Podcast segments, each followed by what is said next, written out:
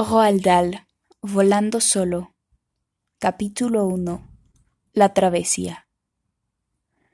El barco que me llevaba en el otoño de 1938 de Inglaterra a África se llamaba el SS Mantola.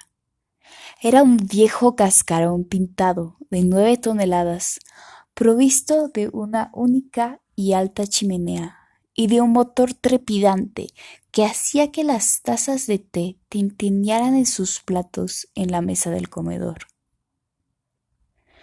El viaje desde el puerto de Londres a Mombasa duraba dos semanas y durante la travesía íbamos a recalar en Marsella, Malta, Port Said, Suez, Port Sudan y Aden.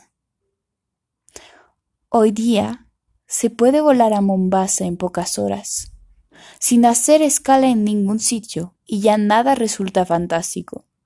Pero en 1938, un viaje como ese estaba salpicado de escalas, y el África Oriental se hallaba muy lejos de casa.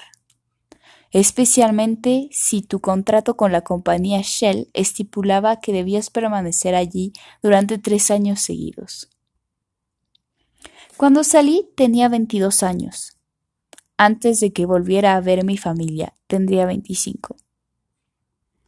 Lo que aún recuerdo claramente de aquella travesía es el comportamiento singular de mis compañeros de viaje.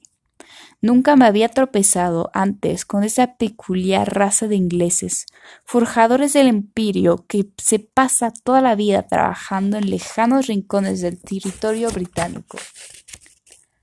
No deben olvidar que en los años 30 el imperio británico era aún el imperio británico, y que los hombres y mujeres que lo hacían marchar eran de una raza con la que la mayoría de ustedes no se ha tropezado nunca y ya nunca podrá hacerlo. Me considero muy afortunado por haber podido tener una visión fugaz de esa rara especie mientras aún vagabundeaba por los bosques y senderos de la tierra, porque hoy está totalmente extinguida. Más ingleses que los ingleses, más escoceses que los escoceses, constituían el grupo de seres humanos más locos que he conocido nunca. En cierto sentido, hablaban un idioma propio. Si, trabajar, si trabajaban en el África Oriental, sus frases aparecían salpicadas de palabras swali, y si vivían en la India, extremezlaban todas clases de dialectos. Al mismo tiempo existía un completo vocabulario de palabras de frecuente uso que parecía ser común entre toda aquella gente.